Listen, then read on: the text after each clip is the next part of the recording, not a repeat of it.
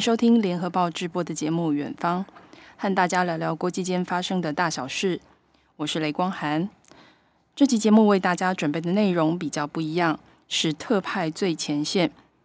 想在这个系列邀请曾经在联合报或其他媒体担任海外特派员的前辈和记者，和我们分享特派记者都要做什么，还有一些和采访对象交手的精彩内幕。今天到现场的是从理工的地质系转到政治系，最后落脚在媒体的崇伦哥。崇伦哥现在是联合报新闻部副总编辑，不过他在中时报系待得更久，也是他从事新闻工作的起步。崇伦哥好，呃，光涵好，各位听众大家好。崇伦哥是在芝加哥大学念政治博士，要写。博士论文的时候，开始到《中国时报》的纽约新闻中心当特派。大家可能比较理解华府特派在做什么，就是采访白宫新闻啊，关注国务院的发言。那么纽约特派的工作重心到底是什么？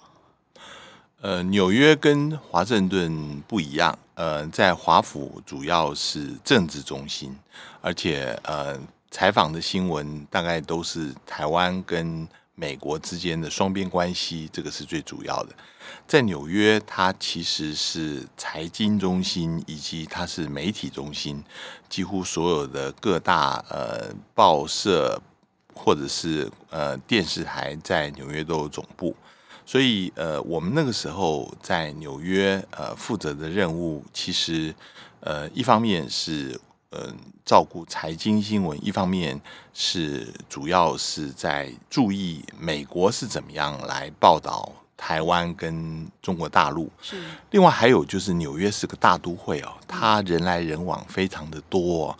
那呃，很多当时。呃，我去的时候是一九九零年，正好发生呃六四之后，所以有很多呃中国大陆流亡到海外的人，呃，或者是当时台湾正式民主化起步的时候，也有非常多的呃异议人士，包括台湾同乡会，都是在纽约那边作为一个集散地，所以那个也是我们新闻采访重点。嗯，那可不可以请崇仁哥来替我们走走一遍那个纽约特派的一天？我们那个时候在那边大概有四五个人啊，嗯，一部分的工作是呃负责当时《中国时报》在美国还有个刊物叫《美洲时报周刊》，它的部分编辑。但是另外更重要的工作是纽约新闻中心是负责。呃，对于台湾的日报还有晚报要发稿，嗯，所以嗯、呃，每个人轮轮班，就是一个礼拜，嗯、呃，归我的时候，我每天去的时间要蛮早的，嗯，我到报摊上面，那个时候还没有 Internet 啊，对，那时候没有网络，呃、要买报纸来看，对，嗯、那时候呃，拿着手里面厚厚的好几份报纸，大概几份报纸啊？呃，那个《纽约时报》是一定要看的，嗯，呃《华尔街日报》，呃。嗯，我们那时候也买，嗯，《华盛顿邮报》，嗯呃，纽约的小报，包括嗯，现在很有名的《New York Post》跟《Daily Mail》，嗯呃，我们也都买。嗯那那个时候，嗯，这个方面的讯息，我们必须要从前面翻到后面。嗯呃，任何关于台湾或者中国大陆的讯息，我们都可能要先做一个 summary，做一个摘要，然后呃，从这里面挑出。台北这边会有兴趣的，我们到办公室上班的时候，即使早上值班人要早一点去，呃，比如八点多，在台北也是晚上八点多，所以时差，所以那个时候，嗯，要如果一个重大新闻必须要提早发动哦，那个时间上面都很急了，那更不用讲说台北这边说呃要留一块板位给我们呃从海外发稿回去，对，所以呃如果那个时候碰到。还要发照片，那就更麻烦。那个时候，嗯，发照片的机器是要，嗯，每一次这样子发一次，可能要一个钟头左右，三色才能够分得出来。呃，那个它就是一个像，呃，一直在转的机器，先发蓝色，再发红色，这样子把三个色拼在一起才行的。所以你你指的是我们自己拍的照片，我们自己拍的照片的时候，对对对，非常麻烦，就有点像以前文字。呃，稿子上传真机的年代，有点类似那种感觉。对，对，我们去的时候还好，是已经可以变成传真机了。在我我们的前辈更早以前，他要打电传，telex，、嗯、就是那个是呃更麻烦的一件事情，嗯、是。嗯、对，您刚刚说从报纸从头翻到翻到尾，要必看《纽约时报》的结婚版，嗯、然后铺文版跟地产版。嗯、那崇仁哥曾经跟我说过，他在《纽约时报》的地产版曾经发现蒋蒋夫人的故居要出售，就用这个新闻线索做了一系列的报道。嗯那个时候，我们当然很重视，就是跟华人有关的新闻。对，呃，我去的时候，蒋夫人刚刚过世，但是她在纽约住的地方仍然是非常神秘啊。关于他的故事，大家也都是流传的，没有人在做正式的报道。当然，也是因为，呃，当时呃，蒋夫人的余威仍在啊，大家很怕那个呃，我们的代表处这边会会来呃关切。嗯，呃。我去的时候，有一次在礼拜三的地产版，嗯、大家知道《纽约时报》嗯、呃，它每一个礼拜有不同的，呃，刚刚光涵讲，有时候是结婚版，有的时候訃闻版，嗯、但地产版是礼拜三。嗯、呃，当时他的地产版的头就写了，就是蒋夫人的蝗虫谷的故居要卖。蝗虫谷是在长岛一个很有名的一个一个地方，都是。住的人非富即贵啊！哈，是那嗯，说这个要卖，而且有一个 open house。open house 的意思就是说，他那一天会呃，地产商会让所有人进去看。嗯，那所以我们那个时候就去，然后拍照，然后做了一个报道。那时候我想说，不只做一个报道，我那时候是替呃杂志做，我想把蒋夫人那个时候在。呃，纽约附近的故居，包括康乃狄克州有一个房子，包括在纽约的上东区，嗯、呃，靠近东河有一个房子，是，我想都收集起来，嗯，所以到最后就变成了一个比较完整的一个报道。嗯、对、嗯，那在那个 Open House 里面，你你有没有什么嗯、呃、印象比较深刻的见闻？这个已经是再换了一首啊。哦，其实，其实那时候呃。嗯，他那个时候很久以前没有住，他就卖掉。然后他蒋夫人那时候是集中是住在曼哈顿的东河旁边，那所以后来的屋主又在卖了。但是他要做的宣传一定都是以蒋夫人为号召，对，对，这是非常非常有吸引力的宣传。虽然是看其他媒体的报道，但是我相信特派和编译是不一样的。我们在海外的纽约中心呢，其实有相当大的自由度。嗯，我的印象很深刻的就是那个时候在俄罗斯发生的新闻。嗯，当时俄罗斯在一九九呃一年发生政变，呃，叶尔辛呃就是变成呃实际上的领导人。是，这跟台湾有什么关系呢？主要是因为，呃，叶尔辛在一九九一年那个时候是用直选的方法获得变成俄罗斯的总统。是。那之前一年，那时候戈巴契夫是用呃人民代表大会间接的选举的方式，呃，变成苏联的总统。所以，呃，发生政变以后，叶尔辛实质的权力就变成大增了哈。老实说，这就是后面大家所常提到的叶尔辛效应。嗯，呃，台湾在一九九二年的时候，九三年正式争辩很厉害，究竟总统要直选还是间接选举？我那个时候就写了一篇评论。呃，那个时候我想《中国时报》不会登，我就先丢给《中时晚报》，就《中时晚报》全文登，那是一个蛮长的文章，其实就是从叶尔辛效应来看台湾要不要总统直选还是间接选举。对。我没有想到是第二天，《中国时报》竟然一字不漏，呃，转载了《中时晚报》的文章。这个全文照登。这这个其实，呃，《晚报》跟《日报》同时登一篇文章，是那时候很少见。但是我后来听说，那个文章是产生了效果，因为所有人到争辩直选或间接选举的好处，呃，没有办法争辩。如果发生了。呃，到时候省长跟总统之间的争执会不会产生台湾的伊尔辛效应？嗯，所以这个就促成了最后呃修宪，在一九九四年采取直选总统的方式。对，这里补充说明一下，可能呃大部分听众不太知道，同一家报系拥有晚报跟日报这件事情，可能大家就会觉得是哎，同一家人晚报做了什么，日报就会直接用晚报做的题目。可是其实很微妙的，日晚报。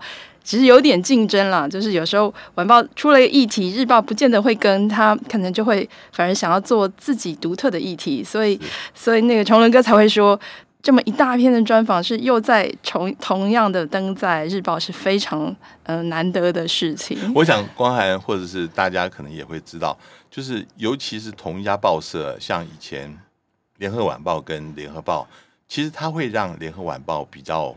自由比较冲一点，对，他的路线言论比较开放一点，用用，用这样的方式能够吸取到最大的读者。那我想，这个在同一个报系里面，常常我们在发文章的时候，呃，尤其在海外，你帮中时跟中晚在发文章的时候，你会。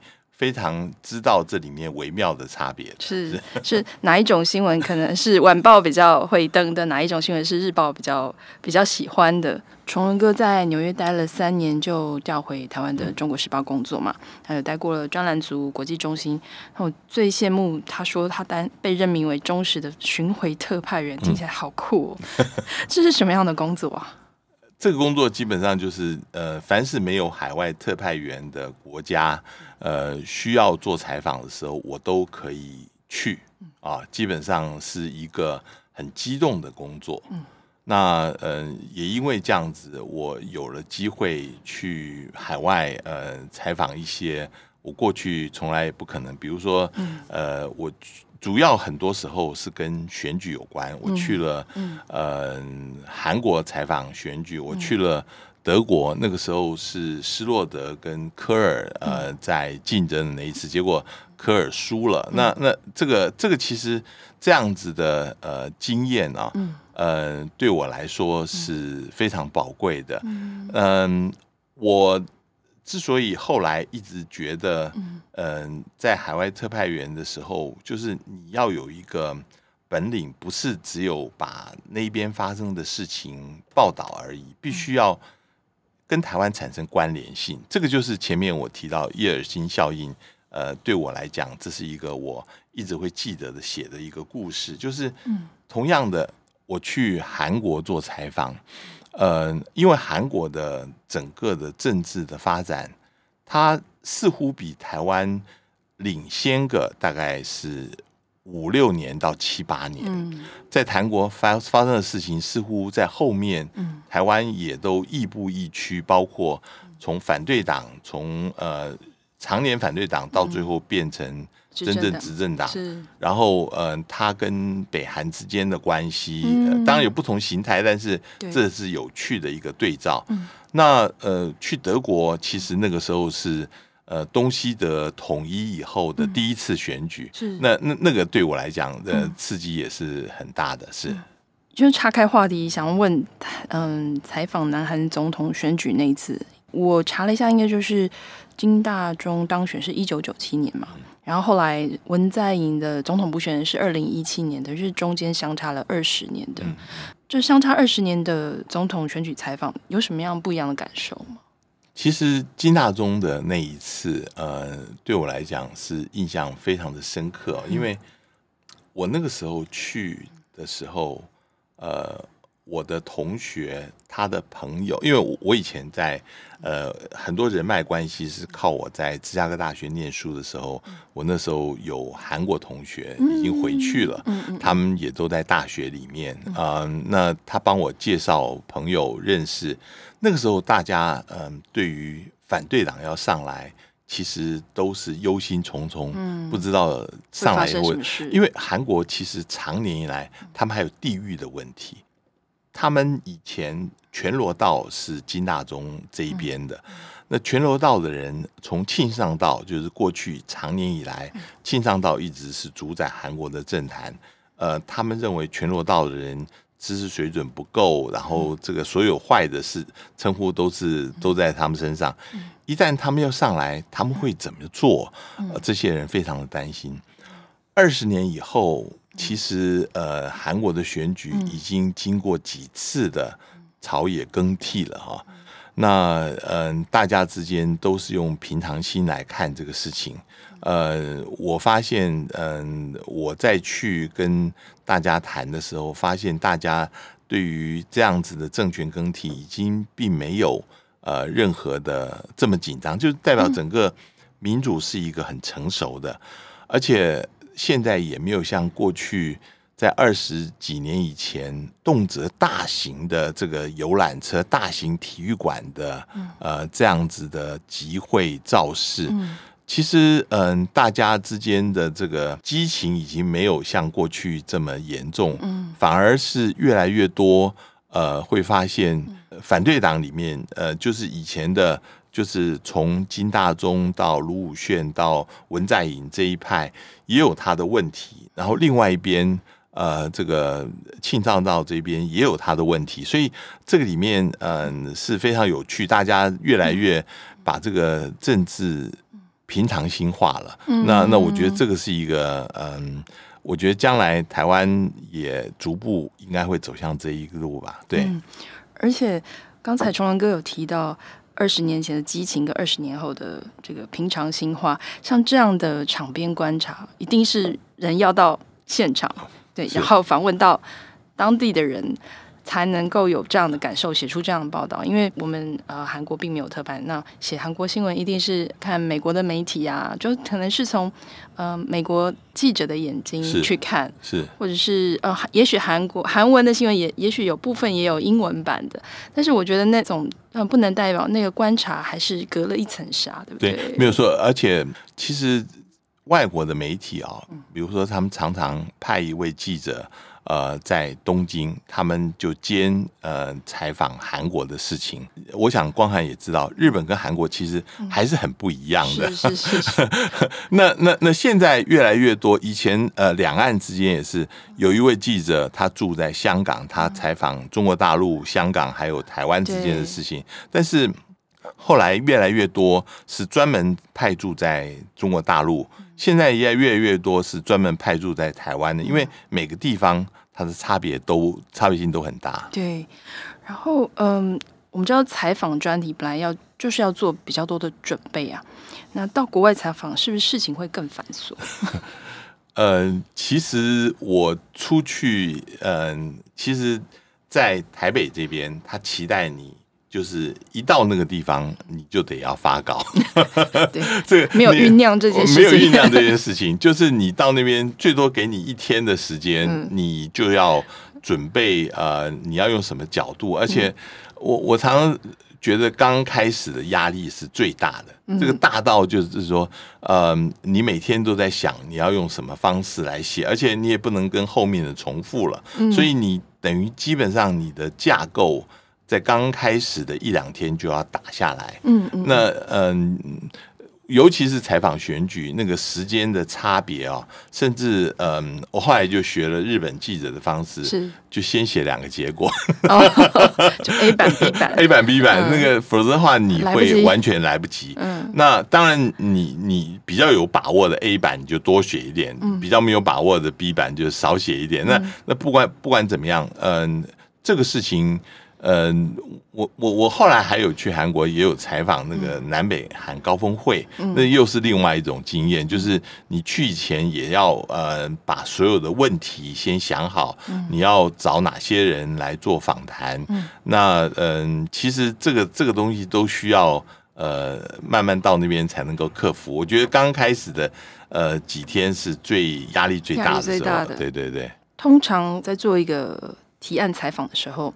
他可能会对这个议题有一个想象，那有没有发生过人到了国外，当当你亲眼看到，或是你亲口问到以后，和自己的规划和想象有比较大的落差？哎，对，当然一定会的。有很多东西，其实在呃没有去那边，可以透过资料、透过其他的报道可以知道。可是你到那边以后，你亲眼看到的可能就会完全不一样。譬如说。嗯上次的采访选举，我特别去了一趟釜山。嗯，为什么去釜山呢？主要就是要来看那个卢武铉的墓地。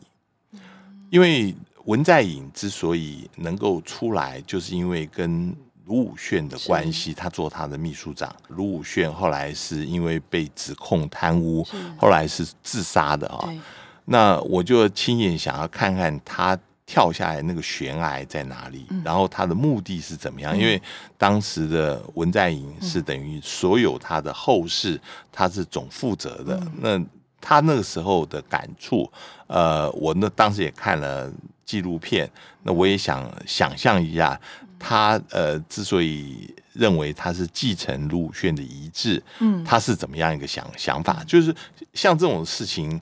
只有到了那个地方，可能呃，你才能够呃，能够激发起你的想象力的是。嗯，崇伦哥有说过，有被邀请到土耳其采访，嗯、对不对？嗯嗯。那嗯、呃，到了土耳其的现场和透过呃外电的报道，呃，讲土耳其或是旅游节目看到的土耳其有什么很大的不同？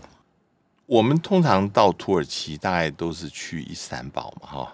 呃，可能我们看到的是比较西化的那一面，但是其实土耳其在我去的那个时候开始已经有一点保守倾向了。嗯、呃，他的那个那个时候的总理厄多安开始有一些呃伊斯兰化的一个倾向。嗯，可是你要去了当地啊，呃，你才会感受到。宗教其实，在土耳其的影响力是蛮大的。嗯，那呃，伊斯兰呃，就是对于你在比较西化的地方，像伊斯坦堡，跟比较内陆安塔托尼亚高原里面看到的是两回事。事实上，土耳其呃建国以来就一直是在这两边拉扯。嗯，呃，那个，嗯、呃，他的国父呃凯末尔其实一直希望是要西化。嗯。他一直强调，就是呃，其实宗教不能够进入校园，宗教不能够进入军队，嗯要维持世俗化。可是，呃，我们看到政治的影响力又是用宗教是一个最大的动员的一个器具。所以我们看到，我我之所以能够去土耳其，主要是因为呃，有一个所谓叫服务运动，就是葛兰他们邀请我去的哈。那我们在那边，他也带我们去跟他们很多，不管是大学里面，不管是智库里面，跟他们有关系的也都谈了。他们是比较世俗化的一个，但是他们是宗教团体，他们是宗教团体。那但是他们的财源很多是靠学校。因为很多地方上的人，他们要进入大学前，需要有一个集中住宿，有点像先修班那样子的味道。他们办了很多这样子的先修班，让他们能够考大学。那所以这个里面是他们很重要的财源。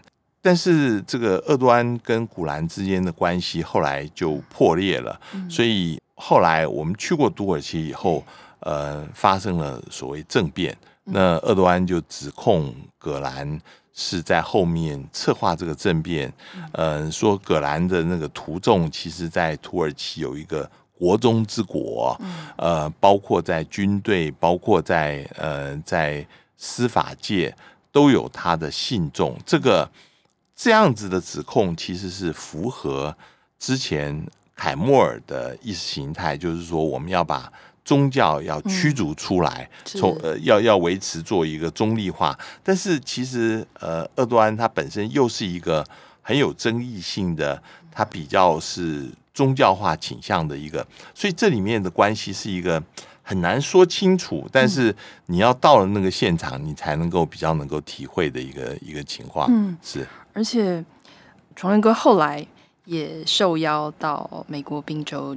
就访问了刚才他提到的这个宗教的算是领袖吧，是古兰嘛？是，那就一定要谈一下这个在二零一六年八月二十七号登在我们联合报国际版的这篇独家专访，因为这篇当时是写系列文啊，登出来这篇是写说是系列一，那接下来还会有什么什么，可是最后就没有系列二。对，想想问一下，这后面发生了什么事情？当时因为厄多安指控葛兰是是后面的主谋，那当然，呃，他们说有这个机会能够到滨州去访问他，我想当然是好啊。那尤其是葛兰，他很少接受外面的访问。嗯，我当时有点像隐居了嘛，对，他就等于是一个隐居的。嗯、那当时呃，美国跟厄多安的关系，呃，就是也因为葛兰的关系变得很紧张。嗯嗯厄多安是指控美国是刻意庇护他，嗯、用这个东西来作为对土耳其的制衡。那嗯，其实后面有 CIA 的支持啊，等等的。嗯、然后嗯，一度他要求美国必须要把他引渡回以色列，请入。那那这个事情当然他有新闻性，所以我去访问了。呃，访问了以后。呃，我尽量希望能够写一个比较中立的报道，但是出来的当然因为是访问他的关系，呃，用他的说法比较多，我们就发现，呃，土耳其住在呃台北的代表就很生气，他除了打电话，也同时来一个信，就是要求登出他的看法。那我后来也跟他有沟通。后来也登出他的回应啊，但是这个就会变成嗯嗯，这里面就引发的争议就很大。其实到目前为止，西方对于是不是真的有这一次的政变，仍然是将信将疑的。因为后来鄂多安借这个为名义，在土耳其有很大的一个整肃，那整肃的呃范围。呃，现在不只是几千，甚至上万啊，很多人都因为这样子被呃公家机构给开除。当然，嗯，厄多安也因为这样子，在土耳其的那个整个的控制就更严密了。呃，现在西方呃美国跟欧洲其实对于土耳其现在目前走向也越来越担心。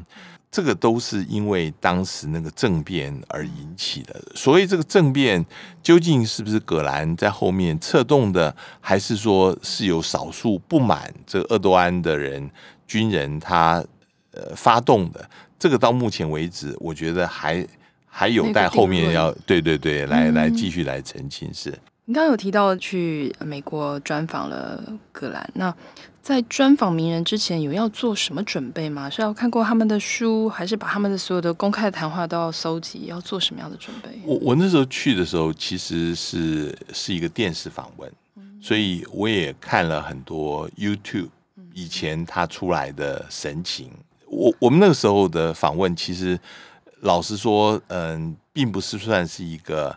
很成功的一个访问，因为要经过双重翻译，他他讲土耳其文，然后我听不懂，然后要翻译成英文，然后我用英文呃再来提问，再提问来回答，所以这个里面有很多东西就会。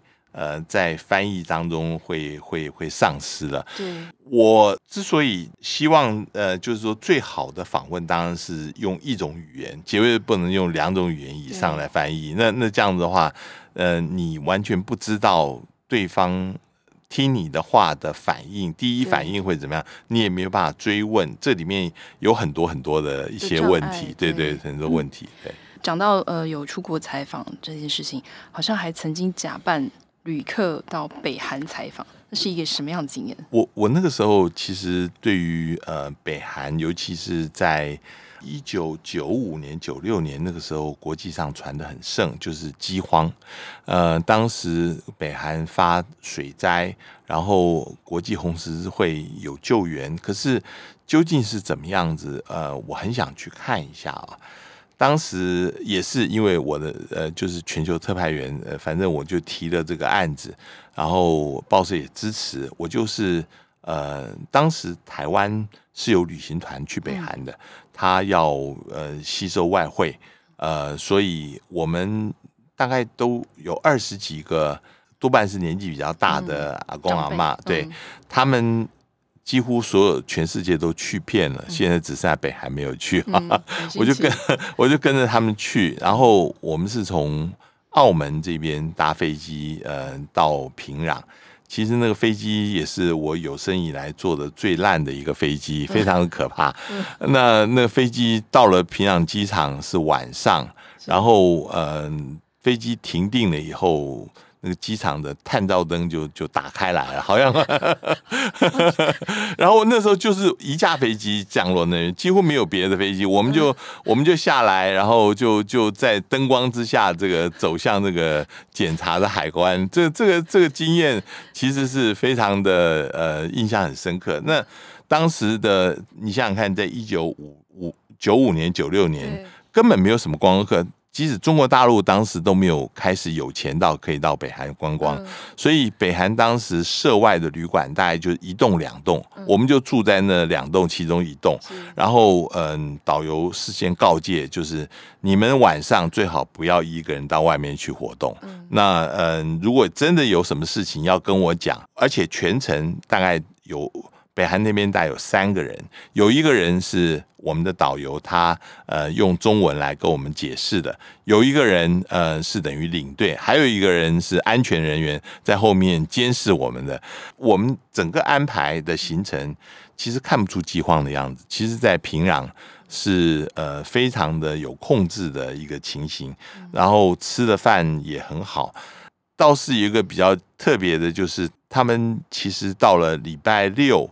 呃，公务人员仍然要参加劳动的，因为当时要要秋收的时候，呃，我也想办法到旅馆外面有一个卖邮票的地方去、嗯、去看一下，但是自己走动吗？自己走动，呃，自己走动那个呃呃，想办法，我就不要走太远，就是在那边走动。嗯但是有一个我是事先有讲的，我说呃，我想要在平壤结束之后坐火车到东北。嗯、那我说我是做生意的，我当然不能讲我是记者。嗯、那我希望呃在东北有生意。他后来他们因为他们以前有这个行程，后来因为。这样子去的人少，所以他们就不办，但是还是可以买到票的。我们就坐火车，就我一个人，就有派一个人送我到火车站，看我上了火车，他们就走了，就自由了，我就自由了。呃，到那个上面，呃，我跟有有一些北北韩人，他们要到中国大陆去念书、做生意，我就跟他们呃语言可以通，我们就通。然后我经过鸭绿江的时候，是大陆公安上来。看我的台胞证，说哦，台胞啊，他们有一点讶异，竟然会有台胞从坐火车从北韩这边过来。对，真的。我在想，那个探照灯出来的时候，那些长辈不是会不会有点后悔，想要回家？但是长辈们后来都很高兴，因为大家到三十八度线北边啊，有一个开城，开城那个地方是以前。呃，北韩的那个都城那边买他们的人参，嗯、买他们的枸杞，这些都比在台湾买便宜的太多，嗯、所以大家都满载而归。嗯，还是蛮有收获的。嗯、呃，你有说过不想当新闻公务员，嗯，为什么会这样提醒自己呢？我还是希望在经过三十年的呃新闻工作以后，我还是希望能够直接面对新闻对象。能够做采访，这个其实才是最好的一件事情。在嗯办公室里面，你看别人的稿子，然后听别人转述他们访问的经验，都是二手。就像呃我前面讲过，这个经过二手翻译以后啊，通常都会打很大的折扣。对。呃，你如果能够自己的呃去了解自己，跟对方能够谈，其实嗯、呃，你写出来的东西才是。有有血有肉了，从这个角度来看，嗯、那如果是只当一个新闻公务员，呃，我知道比较资深了以后，通常你都会变成呃变成主管，然后你呃都看人家的稿子，或者是呃看听人家来讲，这个嗯、呃，最后对于呃你的对新闻的了解。还是要打很大的折扣的。最后想请问崇伦哥，给有志成为海外特派员年轻学子的一些建议。其实我对于国际问题一直抱持着一个很好奇的、嗯、呃，有兴趣的一个态度。那呃，尤其是嗯、呃，现在的国际局势变化很大哦，那我总是希望能够从这里面看得出一些趋势来，然后。这些呃，能够跟台湾目前的能够做一些印证。那我觉得，嗯、呃，现在如果大家对于国际新闻有兴趣，呃，这个是非常好的。我我发现有了 Internet 以后，嗯、其实越来越多年轻人可以直接经过 Internet 能够知道外面的事情。对呃，他们嗯。呃不管是英文或日文，乃至呃别的语言，嗯、他们直接可以掌握这方面的讯息。那我们做以前国际新闻的编译，其实在某些方面，它的篇幅是受限的，它它能够讲的故事也是有限。我们发现年轻的人就越来越多，他们对这方面是又深然后又广的了解，这个其实都是非常好的。那我我只是希望就是说，了解了国外事情，还要回来看台湾的事情，这里面之间有一个印证互动的关系，这个对大家来讲，呃，这个是才是比较有用的。嗯。我每次看崇文哥写的国际新闻都非常佩服，他可以从方方面面来分析今天发生的这个事件背景是什么，或是个国家在打什么算盘。嗯，不，不是单则新闻这么简单，应该是源自他念政治学累积的深厚底蕴。那有时候觉得他更像是一个新闻界的学者，而且即使他涉猎国际。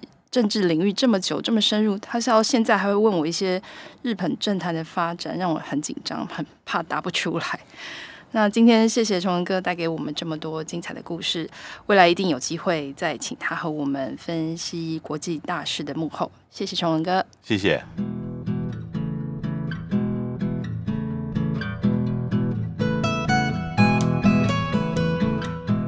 感谢大家收听远方。如果想看更多深度的报道，请上网搜寻《联合报数位版》。我们下周远方再见。